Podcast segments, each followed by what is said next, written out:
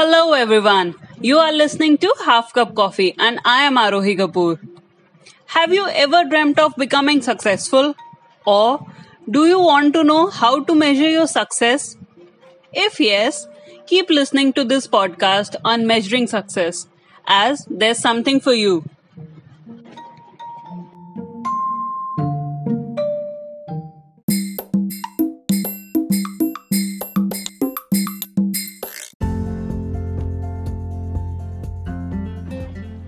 When it comes to success, the parameters, the journey, the goal, everything is different for everyone.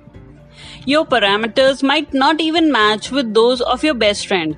But that does not mean that you are less successful than someone else. I read a quote, "The direction in which we are going is more important than where we are." And apparently, this quote holds for everything that we are doing in our lives.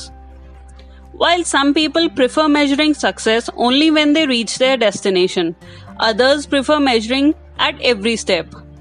Technically, both ways are not wrong, because when it is your journey, you can freely set your own rules to measure how you are proceeding in your life. But what is more important here is understanding that the journey, parameters, destination, and ways of measuring success are different for everyone. So comparisons, judgments, prejudices all seem useless when it comes to measuring success.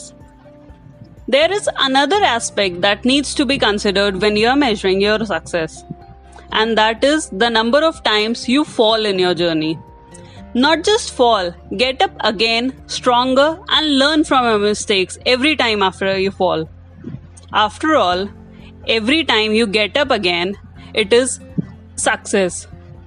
Because you are strong enough to stand up again after every fall and avoid doing the same mistakes again and again.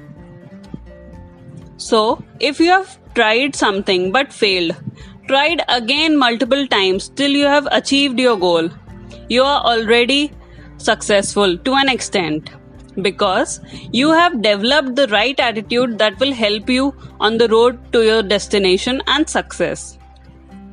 What is important in life is getting up after every time you fall. Only then you can be successful. Also, your path to the destination can be difficult. So, be a bit kind to yourself at times while measuring. And do not imitate others when you are on your journey. Otherwise, your measure of success will not give you the right results.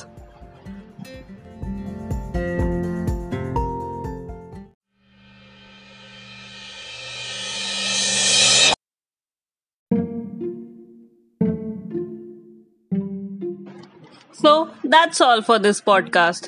Hope you have got the answers of some of your questions about success.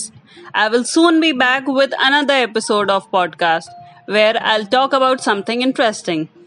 Till then, share this podcast with your friends and follow Half Cup Coffee on social media so that you do not miss any updates. Take care, stay safe, and thank you.